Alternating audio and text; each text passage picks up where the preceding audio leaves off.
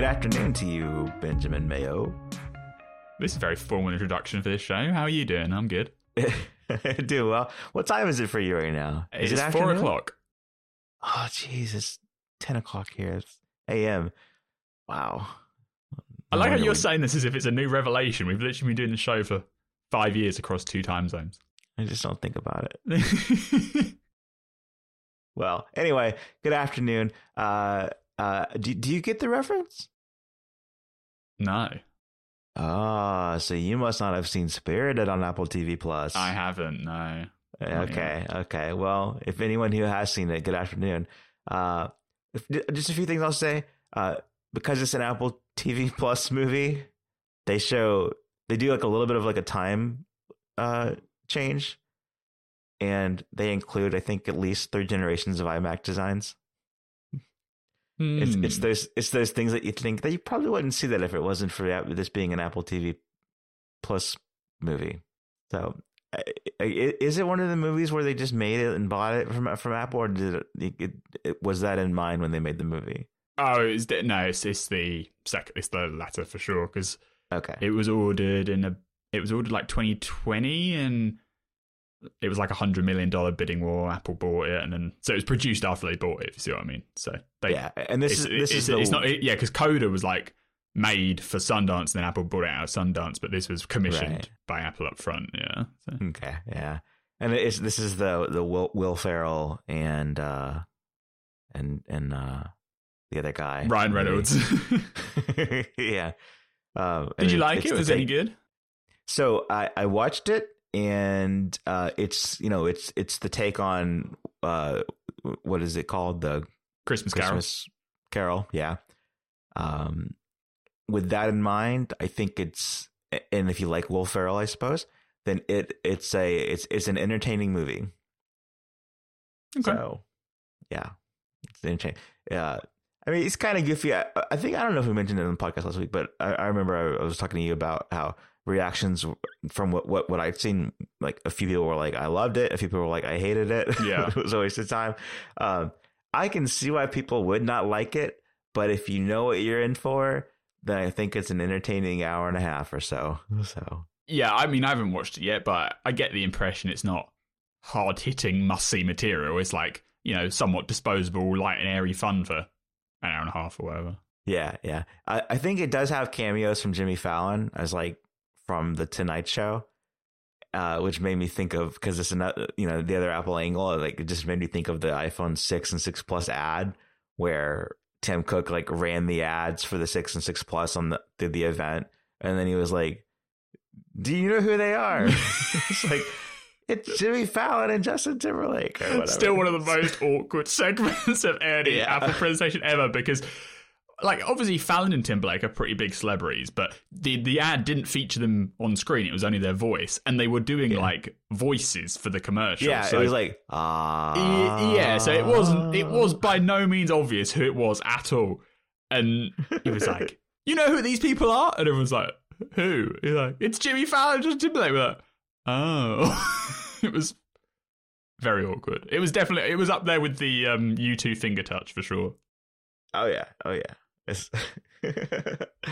Uh, so so I watched I watched Spirited. Uh, got that off my list. Uh, it, I mean, it, it, to me, it's like if you have just you just want to put on something in the background and like kind of. So that's how I started, and then I paid more attention to it over time. So um, it's it's a solid B plus. Um, I also watched Causeway on Apple TV Plus over the last week. Um, had some, you know, just I guess some free time after the holidays with Thanksgiving here, and um, that's the Jennifer Lawrence movie uh, where it's it's she's recovering from uh, brain injury and she's uh, out of the military where she she had the brain injury and she's back home in New Orleans where she's transitioning back to back to life. And um that one I mean it is it's I I enjoyed that as well. Like not, not as much like entertaining but just like you know just kind of interesting fascinating you know watching characters develop and and then you know it's it, was just kind of like an awe movie like oh you know so Yeah, and that one Not was bad. a acquisition, like a that one was an acquisition yeah. yeah I want to watch that. I think it, I like Jennifer Lawrence. I want, I'm going to watch that for sure. I just I'm waiting. My my new TV's coming next week, so I'm kind of holding off on stuff when I can enjoy it in full resolution. Yeah, yeah, you're getting the mega TV. That's awesome. yeah. The I think part of the appeal too is uh, you know obviously I like Jennifer Lawrence as well, and then it's it's New Orleans, and so there are like references and um, scenery in the you know I mean you, you see the Superdome in New Orleans where the Saints play, and uh, so I, I liked that that touch too, and I, and I was very aware when watching this like if those things mean nothing to you, then you don't get that appreciation out of the movie. But otherwise, I mean, it's a it's a you know it's a story. So And while we're talking about movies, Emancipation reviews came out. That's the Will Smith film. They go, Yeah, pretty good. Uh, so pretty positive. If Smith hadn't slapped Chris Rock at the Oscars, Apple would probably be looking at you know best actor, best picture nominations. Uh, as it stands, who knows? Because there's a big question mark about whether anyone's going to want to vote for him or not in the circumstances. he's doing press for the movie when I guess from the from the the viewing that was held yeah, the screenings. something. Yeah. and I think he I think Will Smith kind of was like too on the nose about it. I mean, we we've all referenced it that it's kind of for for a comeback movie, it's kind of you know fitting for it. But but Which is a complete coincidence because obviously the film was yeah shot before the That Oscars ever happened. happened. Yeah. yeah. But he he just came out and said it. It was like it means a lot to me. It's kind of poetic. It means a lot to me right now in, in my life, especially with with you know current events with in my life. It was just like I don't know if he should actually just come out and say that. Just let people think it. But anyway, uh, also the the the uh, so th- there's some there's some new stuff coming to TV Plus as well, and uh, besides Emancipation, Emancipation that's December the 9th, right? Yeah, that's next week. Yeah, it's in. It's getting the limited theatre release today for awards eligibility, and it'll be streaming. Yeah, for next week. Yeah. What I reckon is- it's going to be a pretty big movie for them because, you know, it's Will Smith, who's a big actor, and obviously he's got all the controversy around him as well. So people will want to tune in to, you know, either either jeer or praise depending on your perspective. So I think it's going to be a big movie for Apple. Yeah. You know, I guess that releasing the movie that was already made or already ready to go before the incident is like one thing, but it'll really be something, you know, specific to Will Smith when he's tapped for another role in something that hasn't been made before then, Hmm. Hmm. you know? So, uh, Slow Horses. Yeah, yeah, that's Yeah. TV series. First season came out in April. Uh, they're like six parts seasons, so there's six episodes per season. So that Apple commissions commissions two of them at a time because it's like twelve episodes basically a season. Of, you know, of, of some of their other dramas. So they commission two seasons at a time, which means you get it sooner. So I, I enjoyed season one. It's Gary Oldman. It's like a spy, uh, spy action thriller thing about you know Gary Oldman leads a MI5 division of rejects. It's it's good. Uh, season two starts today, so you can tune into Oh, that. cool. I would. I'm definitely watching that.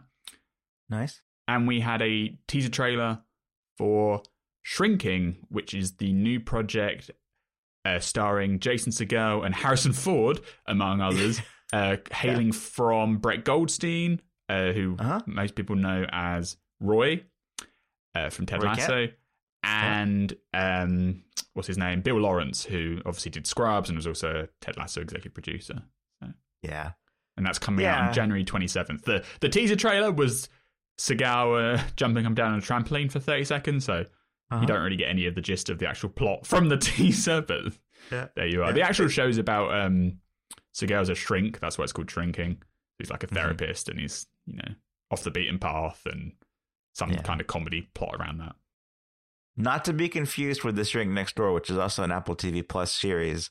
Um, that one was with Will Ferrell. This one, like you said, Jason Segel. Uh, Har- the- Harrison Ford part, like that's it's, it's it's Harrison Ford's first project for Apple TV Plus. I think maybe Jason Segel's as well, but um, Harrison Ford, kind of a big name, so I Yeah, think that'll get a lot Segel of was in um, a film that I think nobody watched at all, which is saying something even on the scale of Apple's benchmarks. Uh, the Sky is Everywhere. It came out for Valentine's Day this year on Apple. Uh, Can Seagal confirm had did not watch it. Yeah, Yeah, Segel had a very small part in that, but this is his like big debut for sure. cool. Yeah. So yeah, like you said, the the teaser, which is very much a teaser versus being a trailer. Uh, it, it's it's it's him jumping up and down on a trampoline with like different facial expressions. Plus, I guess the other cast it goes through them, and then at the very end of it, Harrison Ford just walks by, um, in a very plain background area where it's like Jason Segel on the trampoline, and then Harrison Ford like kind of like grumpily walks behind him. And to me, that just it, it's so basic looking. It looked like the I'm a Mac and I'm a PC ads, and like Mm. Segel would be like the Mac, and and Ford would be the the PC, but the Mac was being annoying and the PC was disgruntled or something. That's the vibe I got from that. Yeah, and since we mentioned it already, getting a new TV next week. Very excited to watch all this Apple TV Plus stuff on it because, you know, uh, unlike a lot of the other services, everything they do is in 4K HDR Dolby Vision. So um, I'm ready and strapped in. I've got the Apple TV 4K.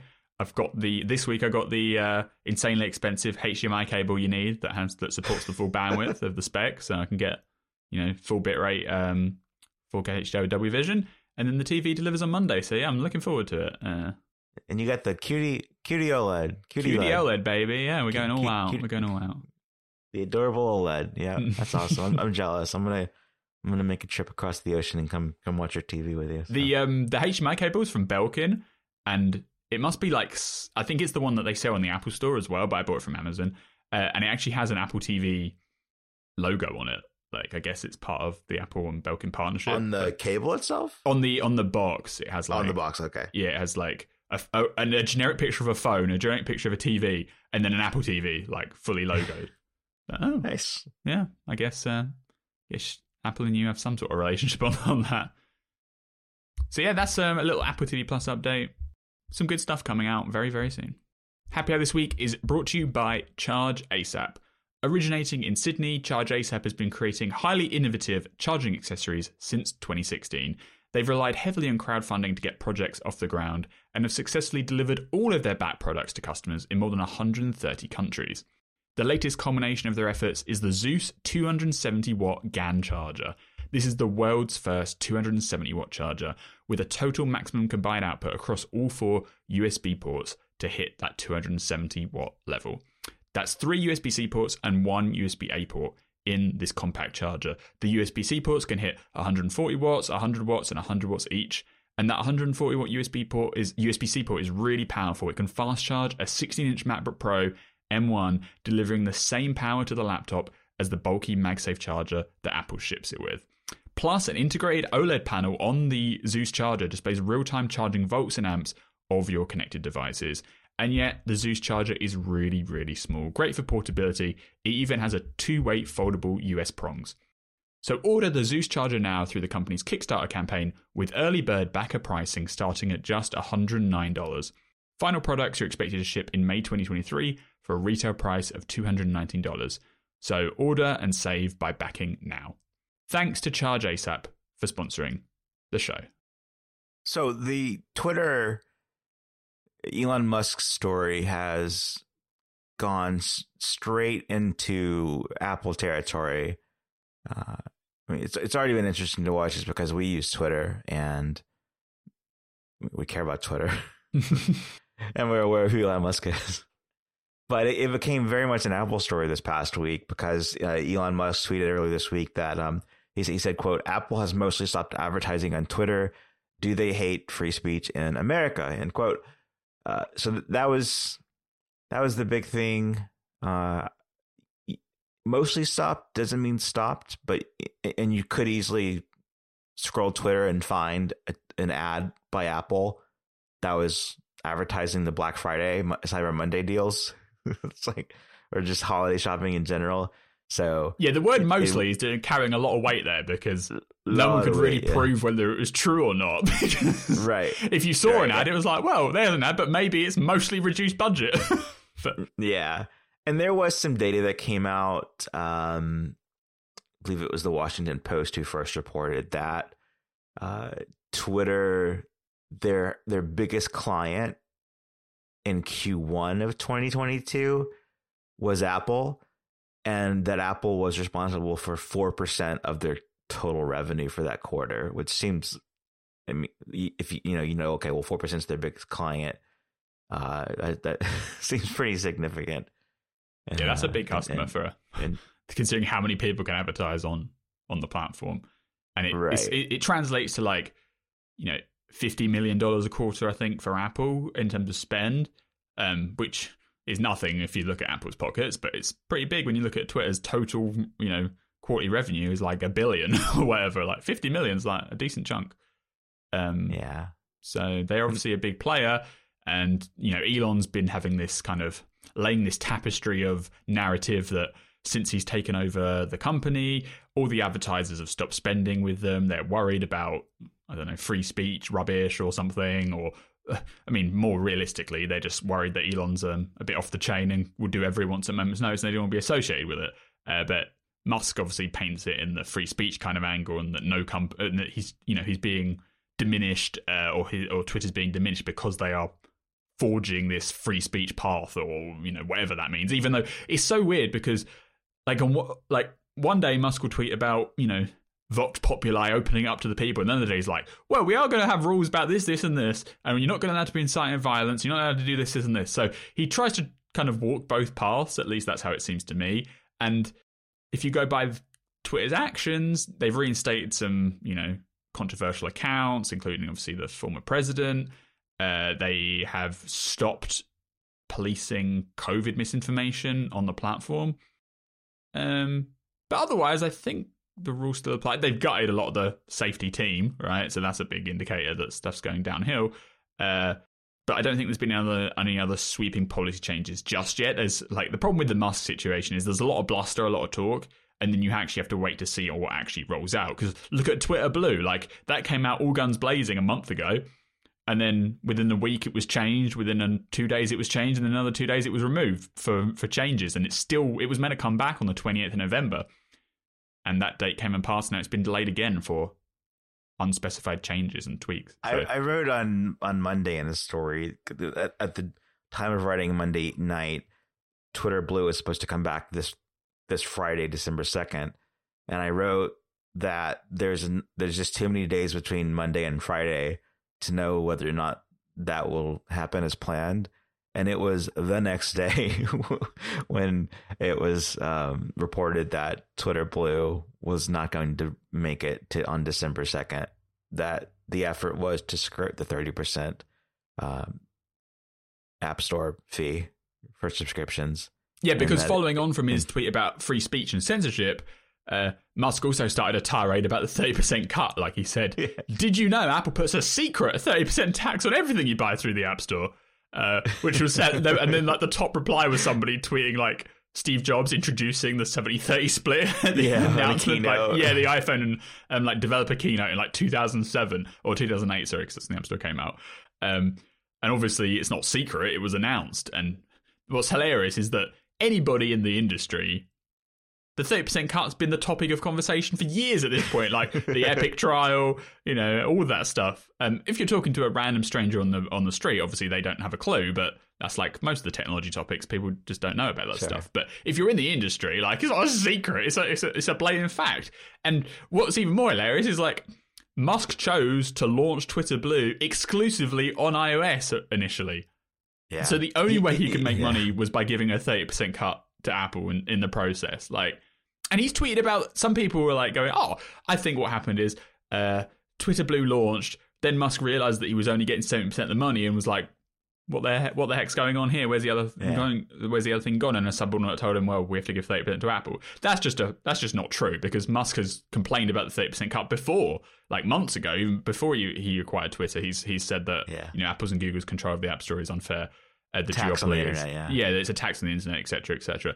But they willingly blasted ahead and launched this thing uh, with iOS being the only purchase route, not having an, a web purchase option, not having an Android option, iOS only on that you know late October launch, and then only a month later he's complaining about like the commission being too high or existing at all. It's a it's existing, a very yeah. flip flop flip flip flip flip flopping circumstance and prior to Twitter Blue being by verification, some other perks, it, it, was a different set of features, and it was available through iOS, but also through Android, and also through the web. You could buy it through the web, uh, and so I, th- I think the, the the way that he framed it, at least, was that because they weren't doing identity verification for verification, they were using the the payment method as a layer of verification. And so it was kind of like leaning on Apple and the and then the payment method to to say this is a person and not a you know spam bot and and saying well you can't just have access to a credit card or a bunch of credit cards. You've also got to have an Apple ID account. And that's a barrier to prevent spam which obviously I mean did, didn't help with when you could buy verification. I mean that didn't stop anybody from abusing it. Um, he Musk also tweeted this week. Apple has also threatened to withhold Twitter from its App Store, but won't tell us why. Um, that was one of those things where he just said it, and then there wasn't any.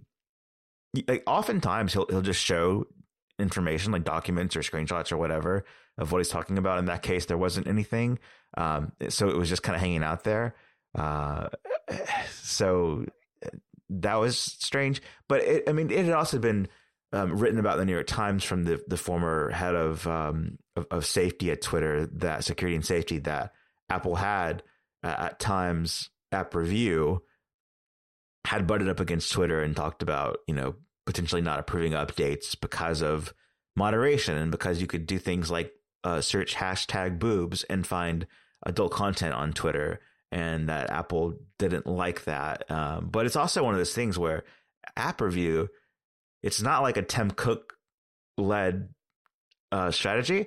Uh, every, every isn't like run by his desk, even if it is Twitter. And so that's a situation that, you know, maybe, maybe Musk does not know about this, but that there are so many instances of app review giving pushback. Um, not necessarily saying we're going to pull your app, but saying, you know, you're not going to get this update through without that, or you need to address this, or just heads up, this is something we're looking at.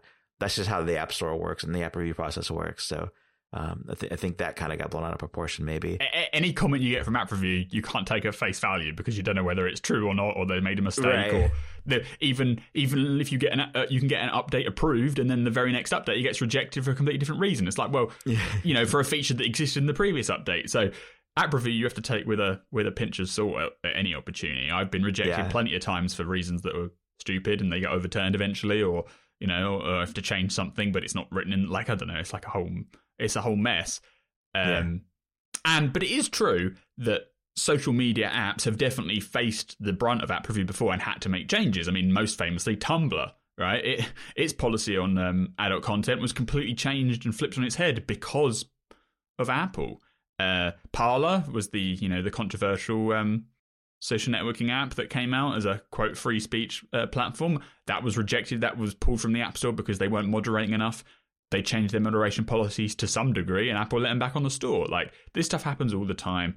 Uh, and the idea that like like even the thing about like Twitter, you know, them people searching for for like app reviewers are searching for keywords and uh, threatening like that. That stuff has gone on for ten years. Like yes, on every on any platform, all sorts of platform. Reddit clients have also been affected by it. Like Obviously, there's a lot of adult content on Reddit if you go and look for it. And so, any of the third party Reddit apps that exist out there, you can very easily get a reviewer who, for some reason, decides, well, I'm going to type this in and then look at this. Okay, your app's rejected. And it's like, well, what are you going to do about it? And then the official Reddit app, uh, I think, like NSFW content is just not in- enabled at all by default. You have to go to the web to enable it if you want to because of app review. Like, there's all these like things that these apps have just slowly over time added to sat to to placate the app review team at one point or another. So you have to be so careful any... with some sort of blanket statement like Apple is going to just remove Twitter from the App Store. Like they're pretty amenable to the big apps like Facebook and Twitter. You'd have to do something really bad to get immediately pulled. Like Elon Musk just taking over the company is nowhere near enough for them to bring down the ban hammer. Like they'd give you chance after chance to change and, and adjust and adjust policy, right? Yeah. I think even apps like 1Password, for example, have had to give um, like the highest age limit, like 17 plus or something, on the App Store because they have a web browser in the app, which can lead to adult content on the web. So that's that's kind of a big reach there, but that's just how that how that has worked. Um, also, I, I guess historically, like the biggest example of of a major app having some kind of big pushback from Apple that you might not expect is when Facebook was using the um, the profile system to allow they were doing like a VPN thing and they were paying uh, kids to do like share their VPN data with Facebook and you installed it through the profile system versus through the App Store. And as a response Apple shut down like their whole enterprise um, solution for for distributing apps, and people on Facebook's campus like couldn't use their internal apps to you know open doors and stuff and pay for lunch. So that was a pretty big one. And the other thing is that, that didn't actually result, and and that wasn't like the Facebook app was removed from the App Store. It was just internal stuff from Facebook couldn't be distributed um, via via the app, you know, Apple's profile system. But uh, the other one is that's pretty big is is Uber, and and Apple never did remove Uber from the App Store, but there was the whole thing where they were limiting how Uber operated at Apple's campus so that things a, a, way of tracking information couldn't be seen during app review, but it would work everywhere else for Uber. Um, and that was a, a big story and involved a lot of like one-on-one time between Uber's CEO and Tim Cook, but it never did result in the in the app being removed. So I don't think app app app you know I mean you see things like Spotify will not get app updates through if they just don't if they blatantly ignore the App Store policies even if they disagree with them. Um, Epic Games, you know, with Fortnite, they released an update and then changed it after the fact on their end to allow you to to buy credit in the game without using in-app purchase those are things that are like just super like they, are like knowingly going up against app store policy um, but and even in the epic case until it mm-hmm. went actually to court apple said yeah. like if you take out the in-app purchase stuff that you know you, the, the in-app purchase stuff we didn't approve we'll let you out your app be back on the store like yeah they, they are when you're a big big com- like if you're a small if you're a small company or individual and app review goes against you you're kind of screwed because no one's there to help you out but if you're a big company trafficking billions of dollars of commerce through the iPhone, Apple's pretty lenient. Like in most cases, uh, you have to be really extreme to just get a blanket ban. You know. Yeah. So all of that was Tuesday, and by Wednesday, well, uh, one more thing I'll add is that it has been reported that Twitter is. Uh, maybe, actually, maybe that was wrong. I'm not going to mention it, but it, uh, it was it was a crypto related method of of paying for uh, Twitter Blue, but I'm not sure that that was that was real. Uh, so I don't know if that will, particular report was real, but Musk has spoken about the idea of integrating some sort of cryptocurrency payment solution into the Twitter platform because he sees that as a longer term form of monetization. Uh, yeah. Uh, but obviously, that would face, you know, app reviews wrath in terms of having to share commission and stuff, and I, that's yeah. not launching anytime soon. I don't think. Yeah. I, I, was up late last night, so I'm mixing joke tweets with reality. But anyway, um, that was all Tuesday. On Wednesday, Elon Musk tweeted out, uh, thanks at Tim Cook for taking me around Apple's beautiful HQ and included a video of Apple Park and the duck pond without any ducks inside it in the pond. Uh, and you saw Apple's campus and all the, all the, the forestry. Uh, you didn't see Elon, you didn't see Tim Cook, but you saw two shadows. And uh, was, I mean, my first reaction was like, is he trolling? Because he trolls, right? Uh, Mark Gurman had tweeted that shadow looks like Tim Cook. You can tell by the glasses in the shape of his head, basically. It's like, oh, we're really basing this on the shadows. Like this is something. Um, and, and, then I guess uh, after that, John Gruber Daring Fireball had said that he'd heard little birdies say that uh, Elon was at Apple's campus today doing a tour, and that before he even had reported it, you know, ran it or tweeted it or whatever. Elon had said it himself. So that seemed like, okay, it really did happen. Um, hours later, he, he tweeted, uh, Elon tweeted, good conversation. Among other things, we resolved the misunderstanding about Twitter potentially being removed from the App Store. Tim was clear that Apple never considered doing so. So that was a, a very short war. That was a very short war. Yeah. Yeah. Who knows what, what on earth did Musk and Cook discuss that I, I think Musk just went crazy on Twitter and then Tim was just like, chill out a little bit. well, and I think, you know, not, not to be like the media, but there were certainly reports of like, um, you know, setting up the big war between Apple and Twitter based on Elon's tweets. Of course, there was like nothing from Apple comment, you know, commented or any, or, you know, certainly not a Tim Cook reply on Twitter to Elon Musk, you know, uh, and and you know, I, I, think it was pretty well handled that it becomes an in-person meeting the next day. That you take all the heat out of the room, you know, and, and everything cools down.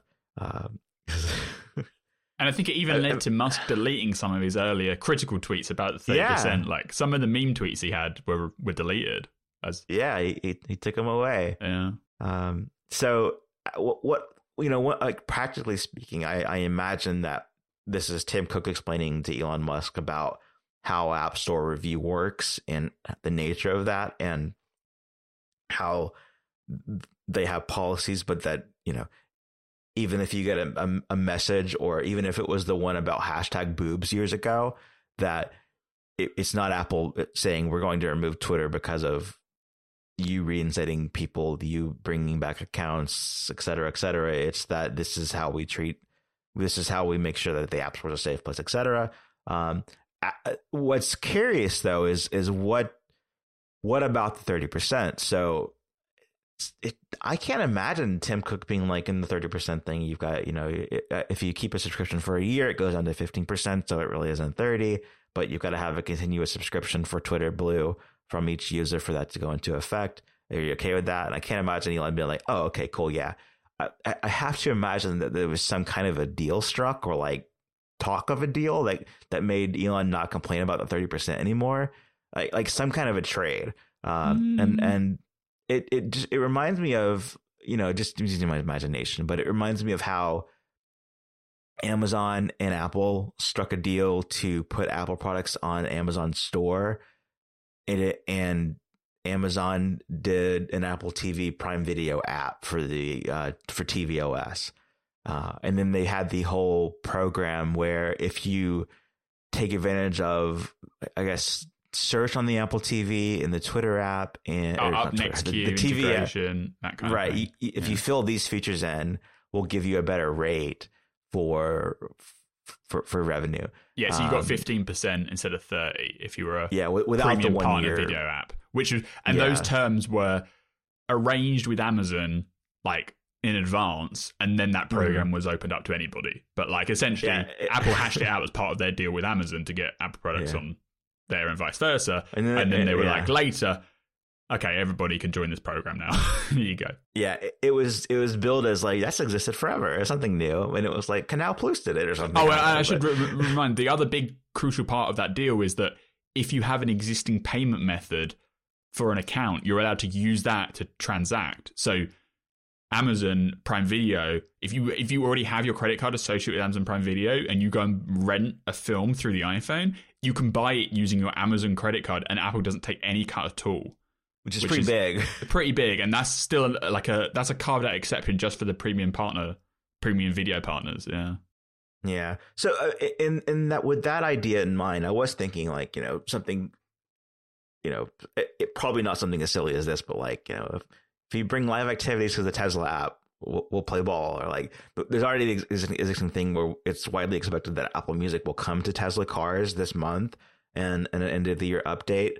Uh, then there. I mean, so that's. I, I could also imagine, you know, them saying, "Look, you're doing Apple Music. What if if you bring uh, podcast and TV Plus because Tesla's can do video all apart? Um, then then we'll also we'll, we'll be we'll be we'll make a deal, you know, for the for the Twitter Blue stuff. Um, the biggest thing, I guess, would be CarPlay. If you do CarPlay in Tesla, that'd be wonderful for us because we could say that all manufacturers use CarPlay. Um, but that one just seems like too big of a leap. Um, so you know all, all of those probably not real um, but i do wonder is there a category like the apple tv perks that that twitter blue and twitter specifically could fit into where it you know whether it becomes a program for others in the future or it's already a thing that we just don't know about well, you know the reader how, apps rule, right? Like you can get a single yeah. link to log in on the web and sign up on the web instead if you classify as a reader app. And right yeah. now, reader apps is Apple's definition, including you know, music streaming, video services, book apps, newspapers. It wouldn't be too much of a reach for them to include like social media services. like, like yeah. the definition of a reader app is completely arbitrary. Uh, and it, there you go. Like they, they, they, like that wouldn't be too crazy. And they still, you know, it's it's faded away in the recent months just because of the you know the tides and turns of regulation, but the the whole App Store monopoly problem still exists, and maybe Apple has been plotting a big remedy solution for the EU, for the US, for the US courts to assess, and perhaps Cook just said, "Look, Musk, we, we, we you know, we're doing some stuff. Just chill out a little bit. That thirty percent cut. There's going to be some exceptions, you know, in the future. Just just wait a little bit. Like that is not unreasonable uh, to imagine might may have happened. uh, it could, he may also have just said have, have placated the fact that the Twitter app's not going to be removed anytime soon, and the, they had a discussion about the thirty percent cut, but it wasn't like you know promised anything either way. Yeah. And, but and basically just Musk will in three months' time restart his complaints about the thirty percent cut. But Yeah. for now, he's for now he's he's satisfied. You know. Yeah.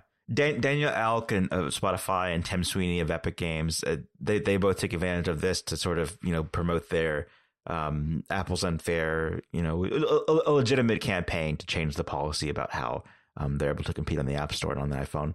Uh, say just last thing I'll mention on this: it, it, you just have to recall back a few quotes from from Elon, and one being um, calling Apple the company the Tesla graveyard because people who didn't make it at Tesla would go to, in his words, go to work at Apple. Um, on obviously on their on their car project.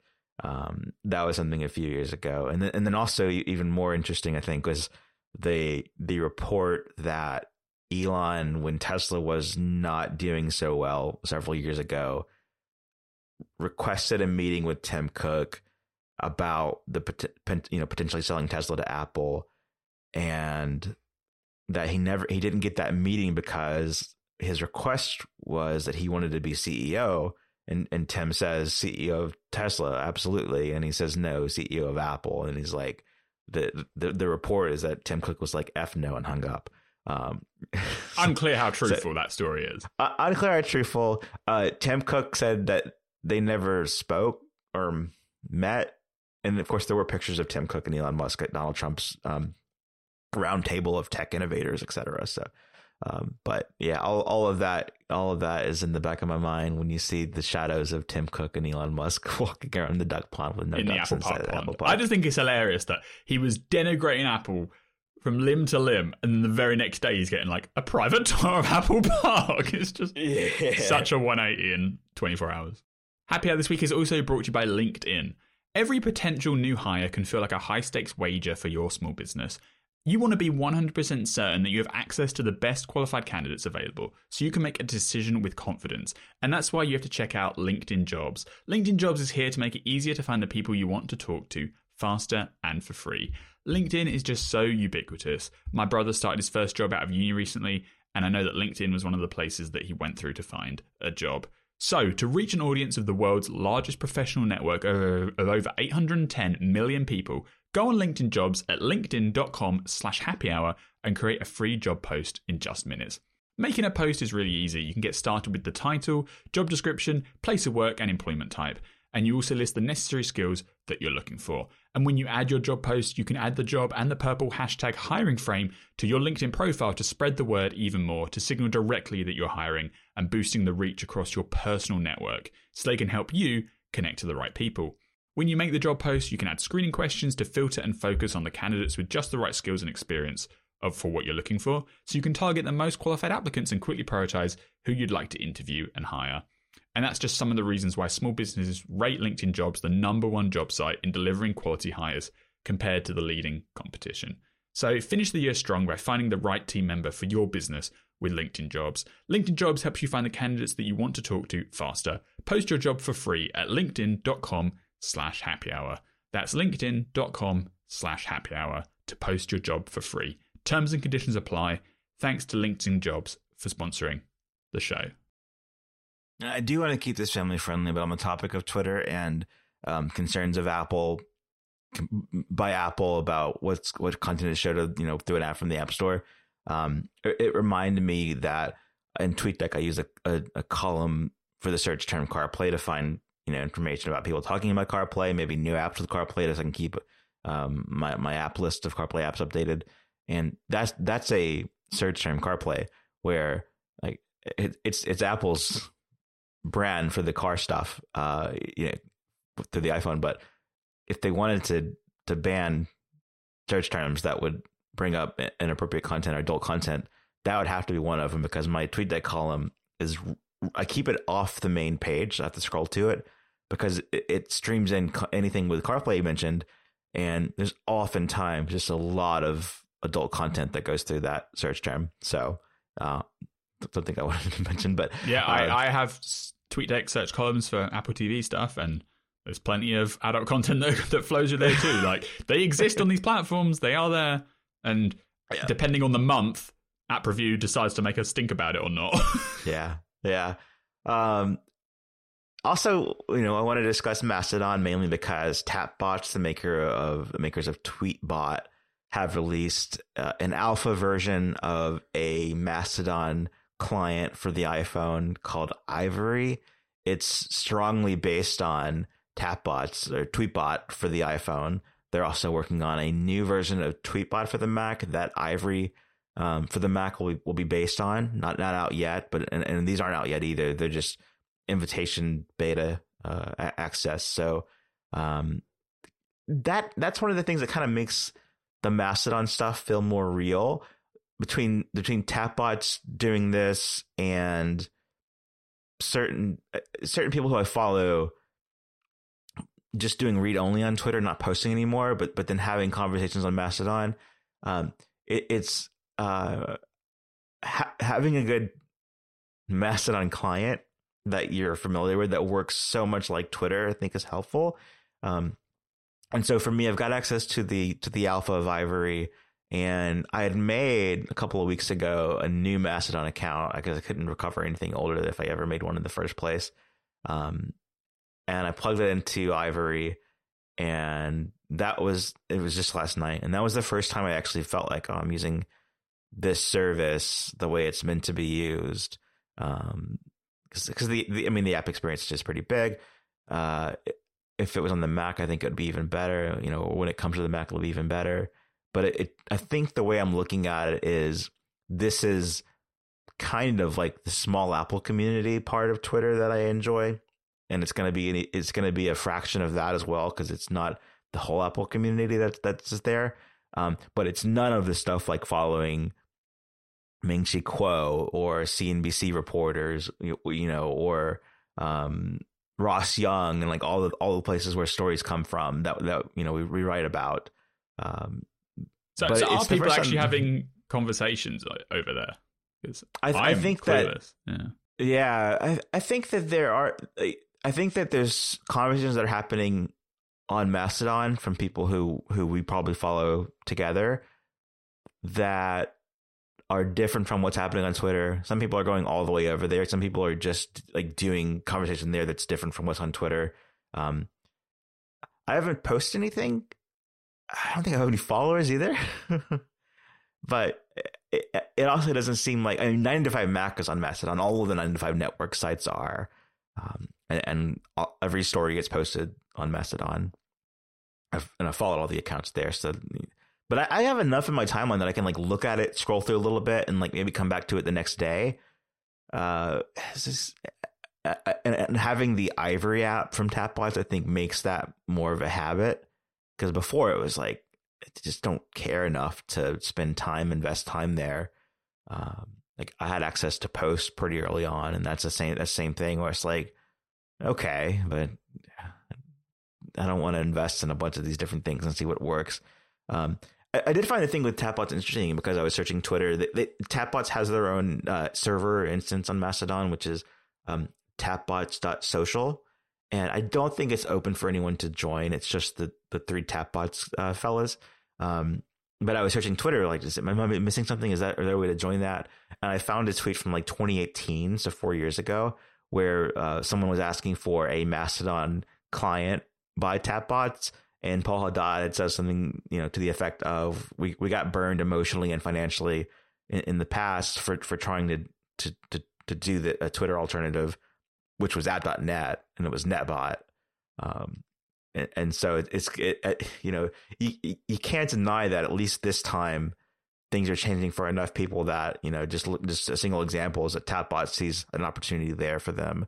Yeah. Um, I, I mean, I was there for the app.net thing. I remember paying 20 quid because you have to pay you have to pay for app.net. Like mm-hmm. it was like a paid up front thing. I remember paying to get a handle. I remember everyone abandoning it within two weeks and everyone's just wasting money for no reason and then going back to Twitter. Like I was burned too. I remember using whatever the net was it called NetBot, whatever the tweetbot was for app.net. I think it was uh, NetBot. Yeah.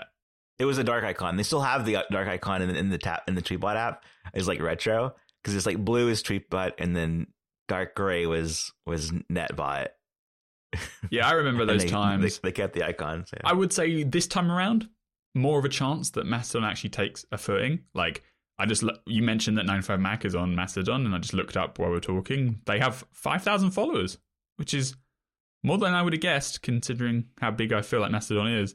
So 5,000 is not bad, but you look at the timeline, and like all of the posts have n- almost no engagement. So yeah, it's still early days. It's early days, but it's, it feels way but like if in the app.net timeframe, the 9 to 5 Mac app.net account would have not got 5,000 followers. So right. it's A- and there's and more of an uprising this time around. Yeah, and that account, um, our our our our, our coworker uh, Aaron set it up from scratch, all of the accounts from scratch, just this past like cycle of Mastodon interest. So they started at zero. I think Yeah. in the first day it was close to a thousand, and then the first week it broke a thousand, um, and this all in the last like three weeks. So so yeah, and and we talked internally too about how much should we invest time and resources into Mastodon. Um, as something that could be a thing in the future. And I think we kind of came down on just let's just have a presence there, but not put like money towards having our own server, etc. For now, so yeah, I don't know, but I mean, I have an I- account. You can follow me if you want. I haven't posted anything. I don't even have my profile picture set up. But if people are actually having real conversations over there, once a a tweet, you know, a, a tweetbot client for for Mastodon comes out with something, I yeah, I consider it for sure. yeah. W- w- Where can people uh, find your your no profile picture account on Mastodon? where I'm- post. um, at BZA Mayo at mastodon.social, so the main Mastodon server. I managed to get. When did you in. make that? I think they closed submissions. Uh, Right, right, right. Yeah. So I made it in been- 2018.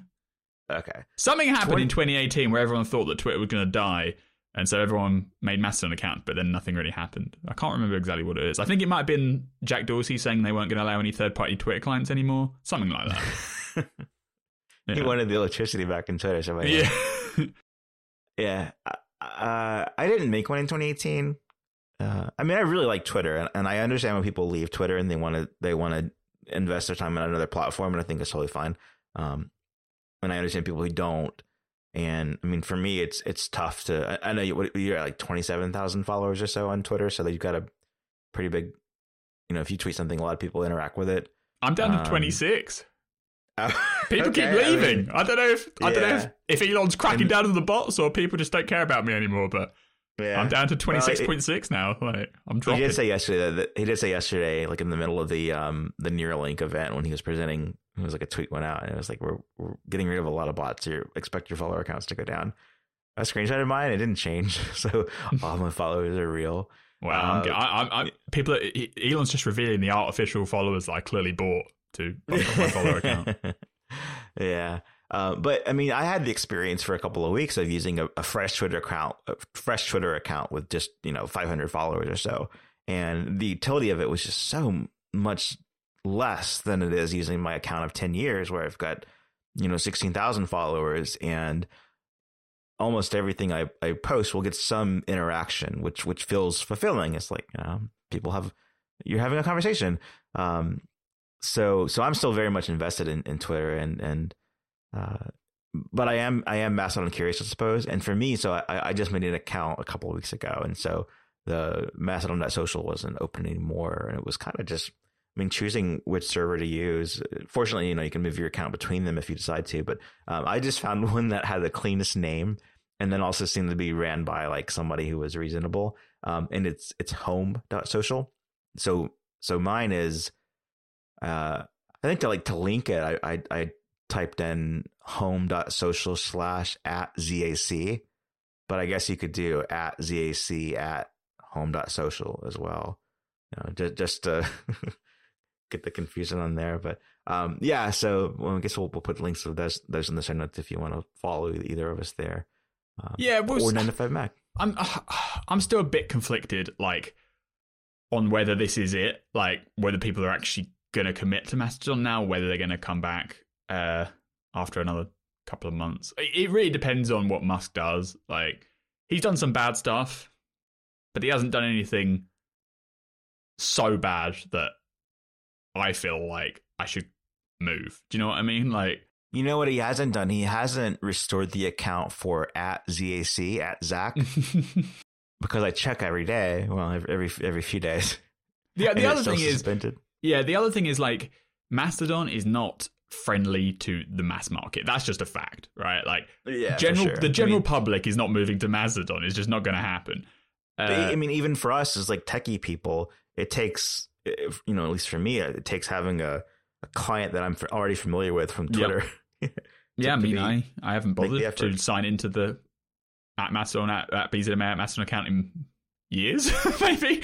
um, like, I I just don't get the inclination to go there. But at least we, you know, figured out how to set it up and everything, and then theoretically we could Mhm. follow people and, and tweet and stuff. Like, the the wider part of the appeal of Twitter is that yeah, it's got all the Apple people there, but it's also just got the news and random celebrities and the whole world on there, and that's never going to happen with Mastodon. I don't know if some other service is going to rise up, like maybe you know TikTok or someone like adds a Twitter like service to their existing social platform, kind of builds out that way. A bit like how you know Facebook died away a little bit and Instagram took over, even though they weren't like one to one replacements for each other. If you get if you get what I'm saying, but maybe Mastodon can live on as just like an Apple community thing, or you know, like a tech community thing, or like an you know enthusiast community thing. Uh, but I don't feel like we've we've hit the precipice yet where that's a guarantee. It still remains a question mark.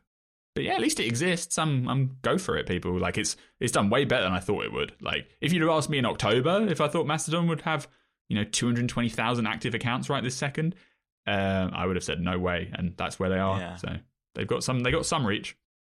Yeah. Speaking of the, the tech challenges there, uh, I made the account on Mastodon's website and I cannot log in with my email and password on Mastodon's website, but it works in Ivory in the in the Tapbots app. So They're also, the same- you know, they're also a very small group of people faced with unprecedented levels of demand, so everything keeps breaking. Like, yeah, yeah. I mean, Mastodon.social, you have to be lucky if the website loads at the moment. Like, it's so it's so slammed, and they're not a big they're not a big company with loads of backing. It's like crowdfunded, I'm pretty sure, and you know they're making like thirty thousand dollars a month or something. That's not enough to keep them a, a social media site online permanently, twenty four seven. So there's a lot of startup issues that they're dealing with at the moment.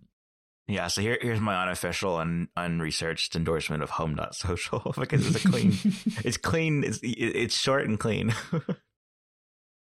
Also, this week, Happy Hour is brought to you by Rocket Money. Are you wasting money on subscriptions? 80% of people have subscriptions they've forgotten about. And you know at the moment how all of these services keep bumping up their prices? So cutting down really can save you money. I mean, if you don't use them, why are you paying for them? Because you forget and there's not a good way to keep track of things. Maybe for you it's an unused Amazon Prime account, or maybe a streaming service that you no longer watch. Well, there's an app to help stop you from wasting money on subscriptions that you don't even use. I think it's a great idea. You might even have heard of it before. It's called Tr- Rocket Money, formerly known as Truebill. Go to rocketmoney.com slash happy hour and download the app. Sign up and the app simply shows you all of your subscriptions in one place, so nothing's hidden. You can then use the app to cancel whatever you don't want. Rocket Money can even find subscriptions that you don't know you were paying for, or instances where you've been double charged for a subscription and you didn't realize it was happening. To cancel a subscription, all you have to do is press the cancel button. Rocket Money takes care of the rest. And it acts as a monitor for subscriptions that you do want to keep, like notifying you when existing subscription goes up in price, and it can even remind you when free trials are about to end. So get rid of useless subscriptions with Rocket Money right now. Go to rocketmoney.com slash happy hour. Seriously, it could save you hundreds of dollars per year. That's rocketmoney.com slash happy hour. Cancel your unnecessary subscriptions right now at rocketmoney.com slash happy hour. Thanks to Rocket Money for sponsoring the show. There's some Apple Watch topics to run through here. We've got the Oceanic Plus app. It's now live. This is the third party app that Apple leaned on during the Apple Watch Ultra presentation. Um, it- Apple Watch Ultra on its own can do things like measure uh, depth when you're swimming and water temperature when you're in the water. But to be a a an actual dive computer, you need the Oceanic Plus app. Uh, it's subscription based. Uh, You know, the whole thing is it's launched this week, so you can now use it and use the Apple Watch to its full potential if you are a recreational diver. It, it's subscription based, but you do get a good deal for free, and you, you can check. We've got our coverage of of you know kind of how the the prices are run and everything. One thing I'm wondering here is that you know with Series Two and later, Apple Apple did a big partnership with Nike. Uh, which Tim Cook is uh, on the board or some in some capacity with Nike, but um, they lean heavily on the the series 2 got gps for the first time and so you could do a, a run track with your location and everything without um this is pretty cellular but it was there's like this is the watch for runners.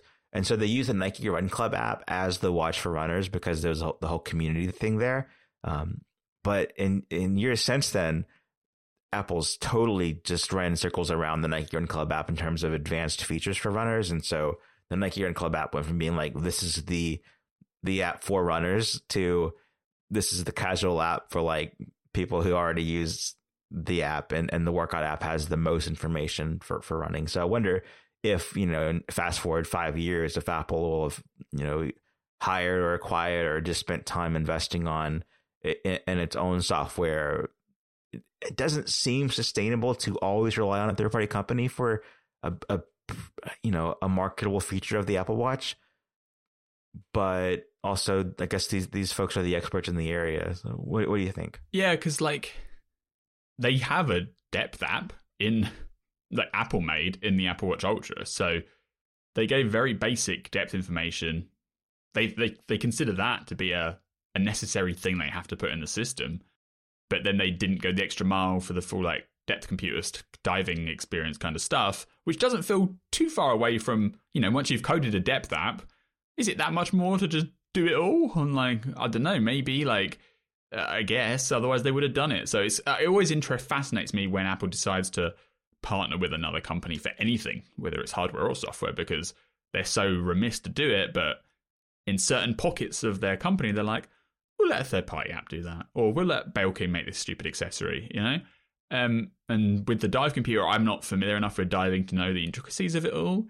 Uh, but it seems like something that, like the Apple Watch Ultra, one big part of its appeal is, you know, going under the surface and swimming around at, at, at low depths, and it has the hardware ratings. It feels like something they'd want more in house, and so I wonder maybe behind the scenes if like Apple made a deal with the Oceanic people for like, we'll, we'll you'll guarantee you'll continue to make and maintain and update this app for X number of years or something and we'll give it promotion. Maybe something along those lines. Because, yeah, it does feel kind of risky to be like, to cede all control to a third party app that could do whatever it wanted. Like maybe even Apple had some say in the fact that the app would have free features and not just be paid exclusive because the the pricing model is interesting because it is a subscription, but you do get quite a lot of the functionality uh, available for free. So like they have a basic plan which is free, which includes like depth and time tracking as well as like logging dives. But if you need full access to the complicated features like decompression tracking and planning locations and the full logbook, then you have to pay the subscription, which is uh, nine ninety nine a month or seventy nine ninety nine a year. Um, so maybe Apple had a uh, a conversation with them in terms of like, we'll give you a heads up by Apple Watch Ultra, we'll give you some engineering support, uh, we'll give you some marketing advertising budget. Uh, but you have to do, you know, you have to meet these criteria. You have to promise to keep the app going for X number of years, and those kind of like business uh, deals we just don't see from the outside. Yeah, you, you get 16 features for free, and then there are eight like the decompression stuff you mentioned that are behind the the the paywall there. Um, one thing that also is just interesting about this to me is that they are the official partner for Apple Watch Ultra to bring in a function of Apple Watch Ultra that's marketed by Apple. But their marketing images, they use bands. I, I guess it's the Ocean Band, but they, they use three. One's yellow, which exists, although I don't think it's quite this yellow.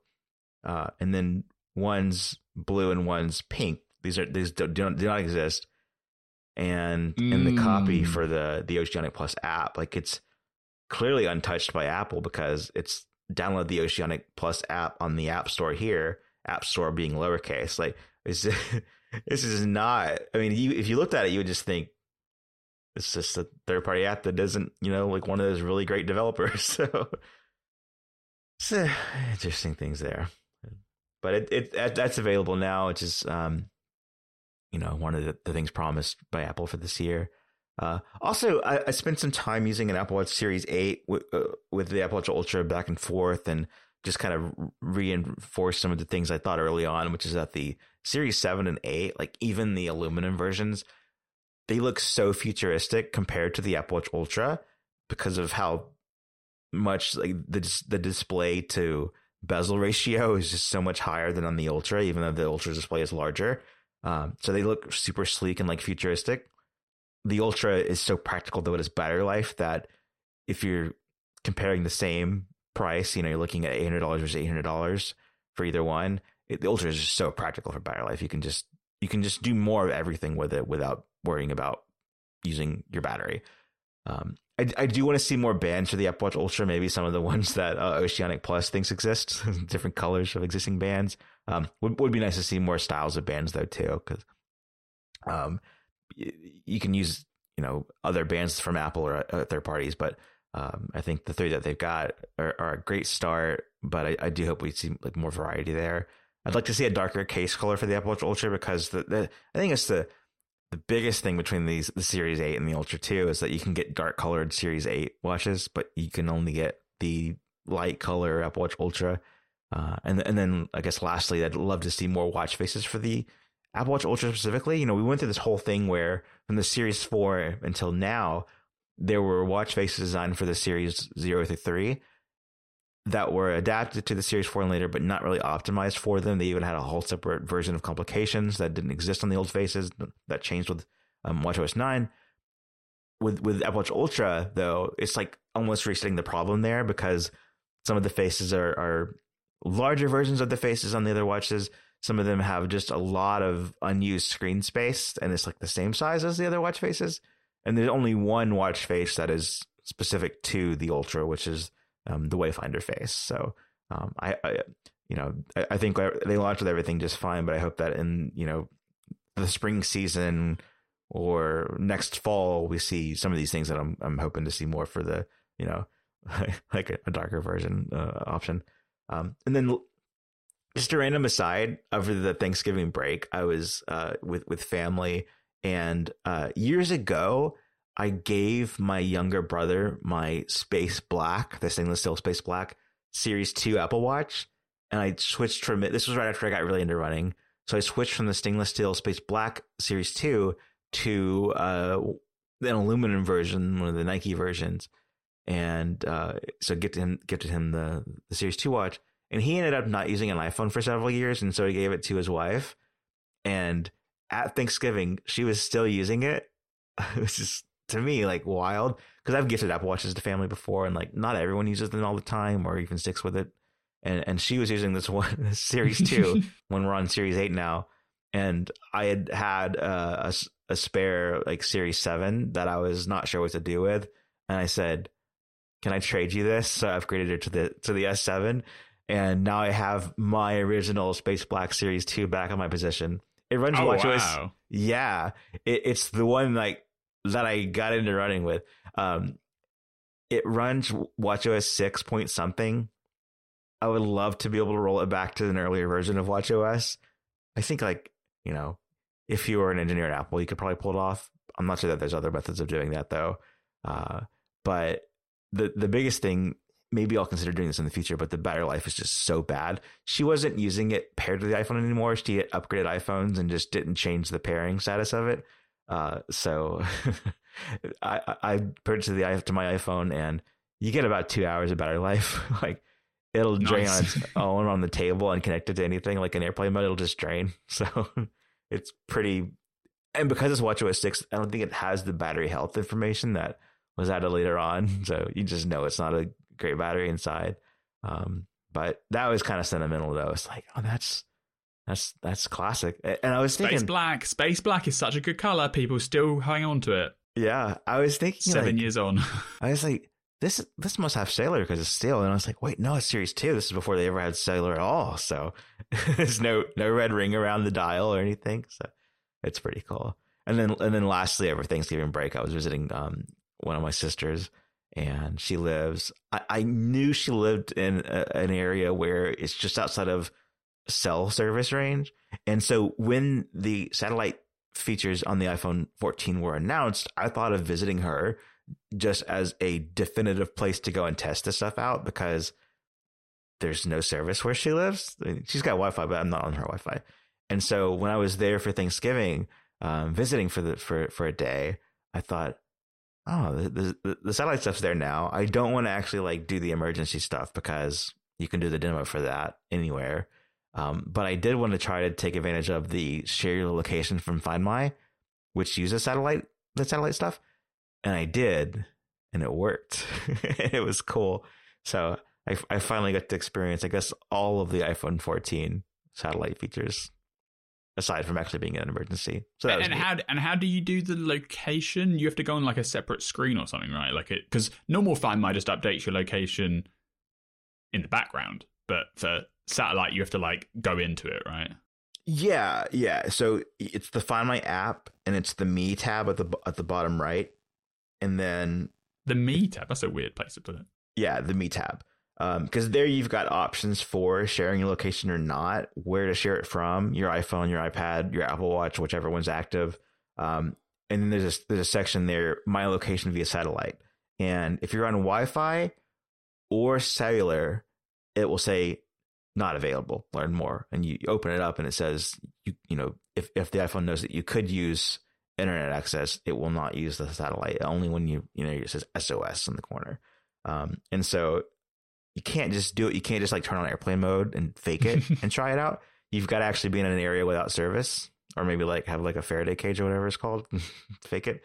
But uh, it it was you know when I was at her house and there was no service, I, I was able to try it and it didn't say not available. It was like it had the the prompt for actually using it, and it's just like the demo shows with, with uh, sending an emergency text or call, um, where you have to find the satellite, be in the right direction, and everything. Um, and then you wait for it to load. Like it's it wasn't instant at all. It took like several seconds, maybe even a minute or more, for it to send the location. But eventually, it, it did, and it's like, all right, and that, that, that and that's, that's cool. yeah, yeah, yeah. I just wish it. I think I think putting it on the Me tab is a bit undiscoverable. Like it should be on the map, like yeah, below the little location or in, button in the top right. Or just have a little satellite indicator or something. Or in messages. Or in messages, yeah, yeah that'd work too. Yeah. yeah. you're like you're like I'm I'm I'm uh I'm on this hike. I'm not actually like in an emergency situation, but I can't uh share my location, you know, with with my partner or or who I'm traveling with, and so you know, go to go to their contact, go to their message thread, and then you know get the little app row there. You know, have one for find find my, tap it, do it there. Because having to go, you know, to to the like you said, the the find my app and the me tab specifically, and then scroll down it is a bit buried, but it also doesn't encourage you to, to abuse it. you know, use it more. I, I do wonder if partly it costs Apple a lot of money to send these messages, so they kind of like just make hide it away to make sure you're only doing it if you're actually in like emergency circumstances, because it's not marketed as a free for all satellite right. service. It's emergency SOS via satellite. Yeah. Yep. We're also still kind of waiting for the first like, you know, dear Tim story for the find my satellite save my life situation, which I'm sure is coming uh, in the not too. Oh, that, that that reminds me. We don't have it in the notes this week, but they they released uh what sixteen point one point two. Yes. Uh, and and it has an it has an uh, an improvement to the algorithm for uh, crash detection. so the, the theory is that this is about improving false positives if you're on a roller coaster. Or most recently, we saw we saw one where skiers were were setting it off on an accident. Uh, so, so the, the, curiosity thing it is is like, does this fix that? We don't know, but it's kind of interesting. Is this update improves uh, crash detection performance? Finally, this week we are sponsored by Tailscale. Typically, setting up a virtual private network is time consuming and requires a lot of IT support to configure and manage. But it doesn't have to be that way. That's where Tailscale comes in. Get 12 months of Tailscale Personal Pro for free with code 9to5Mac. Just get a Tailscale account for free, install and authenticate Tailscale on at least two devices, and connect them to create a Tailnet. And that's it. Tailscale runs anywhere, letting you create a secure mesh network enabling you to easily manage access to private resources and give teams or individuals secure access to resources without exposing them to the whole wide internet. Connections between devices on your Tailscale network are automatically authenticated and encrypted. and developers can use Tailscale SSH to initiate connections between devices without having to worry about carefully managing, rotating, and revoking SSH private keys. I've been looking into how to get my Synology NAS accessible from anywhere without exposing a load of ports on my router, and that's just one of the things you can achieve with a Tailscale network. They have a pre-made package for Synology, so setup is super simple. I'm definitely going to do that very soon. Uh, so that's Tailscale, the simple VPN service. Go to tailscale.com to find out more and use code 9to5Mac for 12 months free of Personal Pro plan. Thanks to Tailscale for sponsoring the show. All right, we're we're at the end of the year now. We're we're seeing Apple and others do kind of year end wrap up uh, releases, and so we've got the App Store apps of the year uh, list for 2022.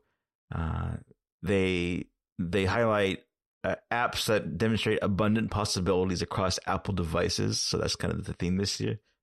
Those are big, uh, and then they also have a separate category this year that is uh, apps that have a cultural impact. So they they, they want to include apps in that category as well.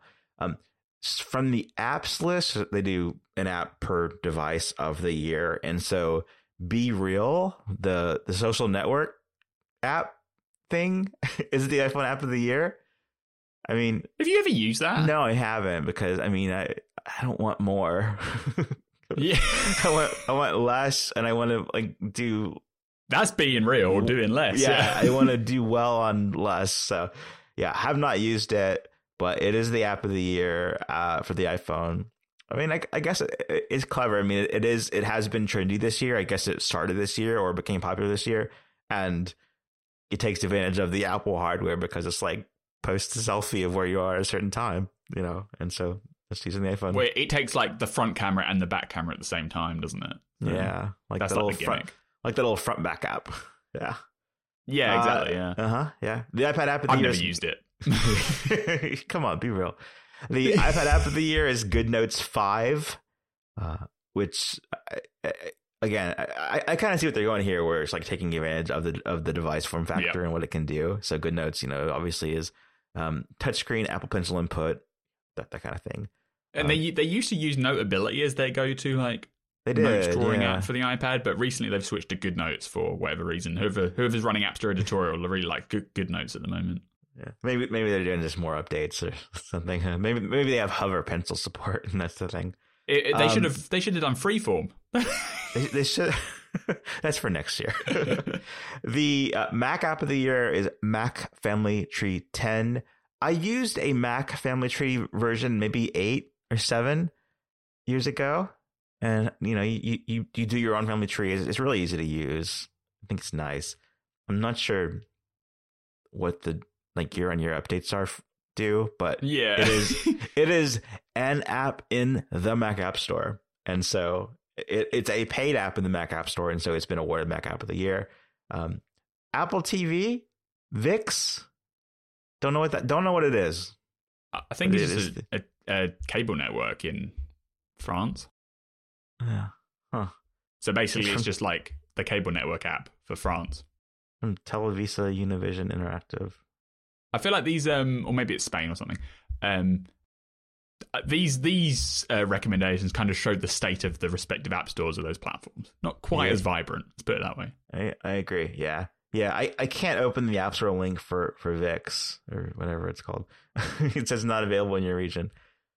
Yeah, I'm, uh, I'm, you know, like how you get um, the Xfinity Flex app for yes. Apple TV. It's like that, but for it's Spain. I've just looked it up. It's the Spanish streaming platform. Nice. And then the Apple Watch app of the year, I think, is a, is a good one. Um, our former colleague um, Jose wrote much about Gentler Streak, and that is the Apple Watch app of the year. This is kind of a a, a looser take on the idea of activity tracking and and streaks, obviously. So it's it, it, that's a fun pick because it's like people want rest days uh for for activity and Apple hasn't done it yet. They let you lower your move ring and your stand ring and your exercise ring goals eh, or increase, but they, they chose a gentler streak as the Apple Watch app of the year. Um, I, this must have been the year where that either became a th- launched or became you know more mainstream, more featured. They do lots and lots of updates, so that seems yeah, the, the sensibility about the, the the philosophy behind your um behind Gentler Streak definitely seems like the kind of thing Apple should copy eventually and amalgamate into the activity app itself because they just they need they need to make it less strict about you know rest days and not if you don't literally do fill your rings for every single day of the year you get so punished it's it's unbelievable yeah. So so they they do the, they they promote you for one year and then they start lucky the next year. yeah Um, on the games categories, they've got it, it- this is this is kind of interesting. They do uh, iPhone, iPad, Mac, Apple TV, Apple Arcade separately, but they also do China Game of the Year, which is League of Legends Esports Manager. Um, so I thought that that was interesting that they break it out. But every other game of the year, I think, is is uh, Fortnite. But no, wait, no, no, not Fortnite. Apex A- Legends. Apex. Legends is Fortnite but not Fortnite yeah Yeah, yeah. Uh, Moncage for the iPad. Inscryption for the Mac. I, I don't know these games. yeah I don't know these Um, games either El Hijo for the Apple TV. I don't know. And then Wylde Flowers is, as the Apple Arcade Game of the Year. Good job, Apple. That's like the um, Obama meme where you give yourself an award.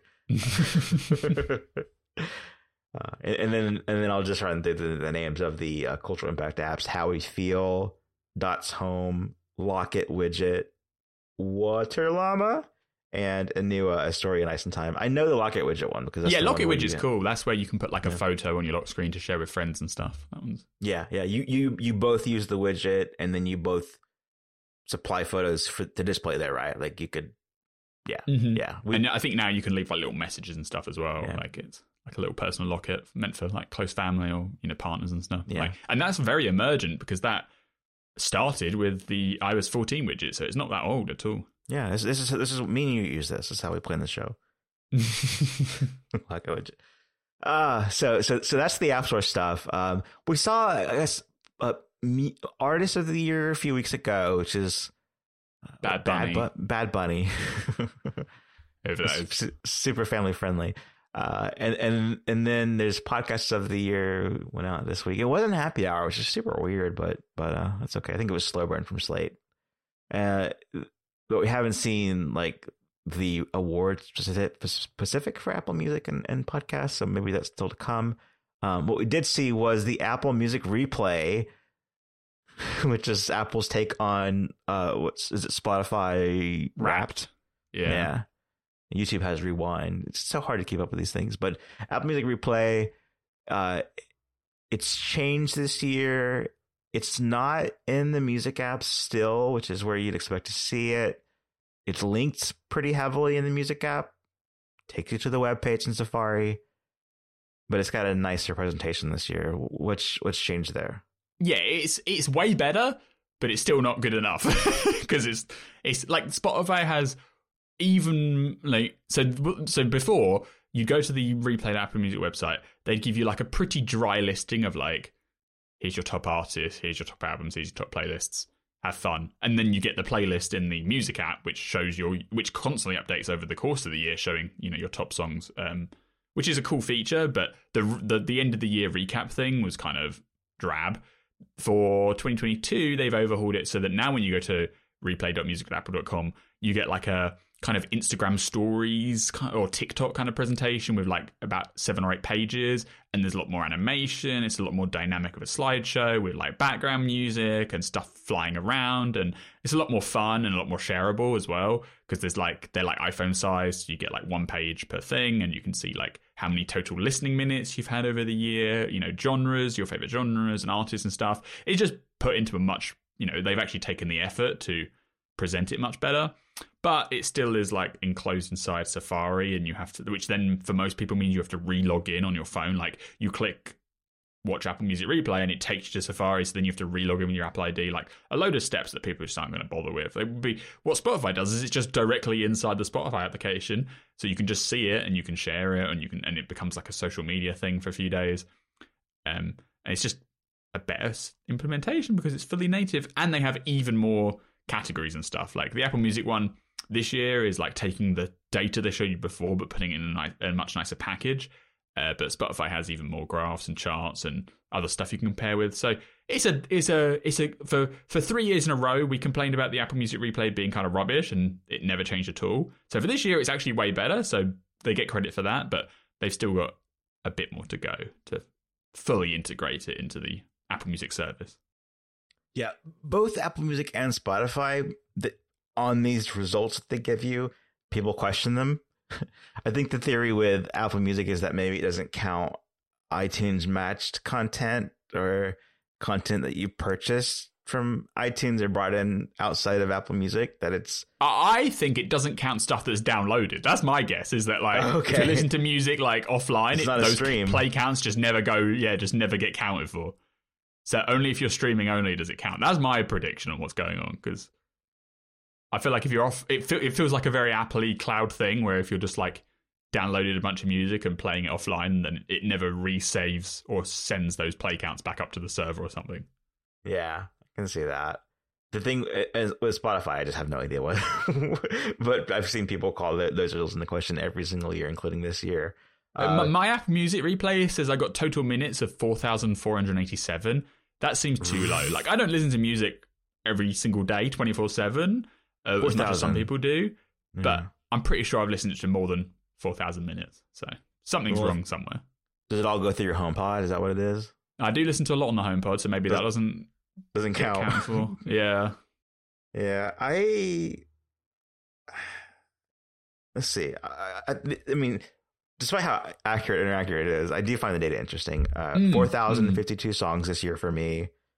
Um, my uh, I think minutes is like the very last page you can like tap Yeah. through.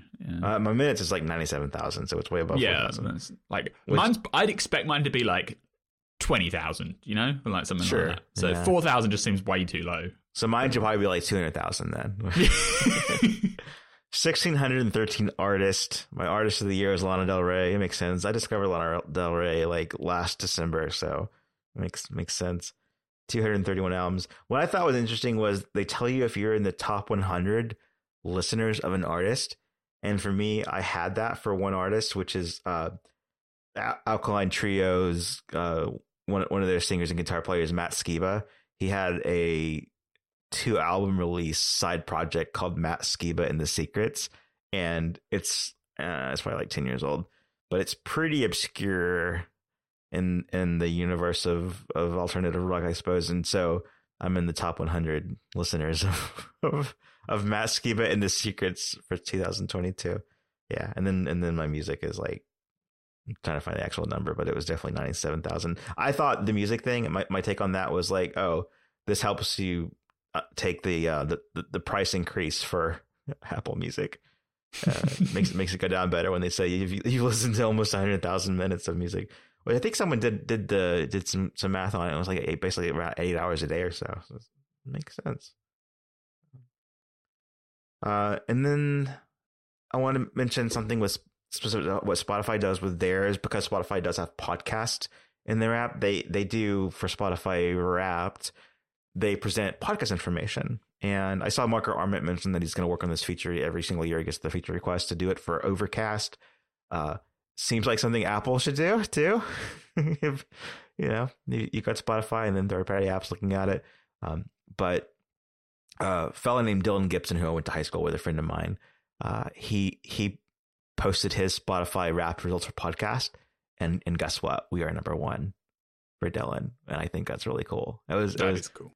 made me smile. Yeah. Uh, and then and then lastly, the uh, quick mention of HomePod stuff from me to you. Um, as you know, I've got let's see one, two, three HomePod minis in my possession. I went down a rabbit hole this past week where I, I started sharing pictures on Twitter of home white HomePods, original HomePods for sale on like eBay and Facebook Marketplace that are anything but white. Like one I called one I called beige, really blew up. I, I think I, I I did the picture and then I followed up the tweet with like a link to the eBay listing, and I saw the number of like watchers increase on that random day yesterday uh, for that. But uh, I I did secure three big home pods. Three. Three big home pods. Yeah. It. Yeah. Yeah. every what comes around comes around because you started with what six back in the day, Yeah, yeah, and then you went to zero, and now yeah. you're back at three. Yeah, I sold them when they stopped making when they were like, "We're not going to do HomePod anymore. We're just going to do Mini," because that made me mad. But uh, you know, you still got you. You still have yours. Uh, I, I, my mom has one that I bought her years ago, and every time I see her, including this past week, I'm always just like, I just want to take it back. it's like, I, I, I really thought about hey, I'll give you this the new one, the mini, replace that one, but that would be terrible as a gift exchange. So, um, yeah, I I was I spent a lot of time looking just at the market of what HomePods go for. Uh, eh, you see people doing them for like four hundred, for three fifty, for three hundred. Um, I found three that were under what most were going for. They were like two hundred dollars each, and so that was they're all white, all in pristine condition compared to the ones that were like covered in tobacco and nicotine. It's terrible. Uh, so so I've got one I'm picking up today, and then the other two come uh, next week. And I gotta tell you, man, I'm excited. Got my Series Two Space Black Watch back and some HomePods. The big HomePods are great. I'm, I'm probably going to use them with my new TV as as speakers. Yeah. So, yeah. I'll I'll have a stereo pair and then a solo HomePod, big HomePod, and I've still got the the the the three minis. And so, I mean, I did consider like I, I've got one mini in the living room and then two in my bedroom for the TV speakers. And I've had one in my in my son's room off and on.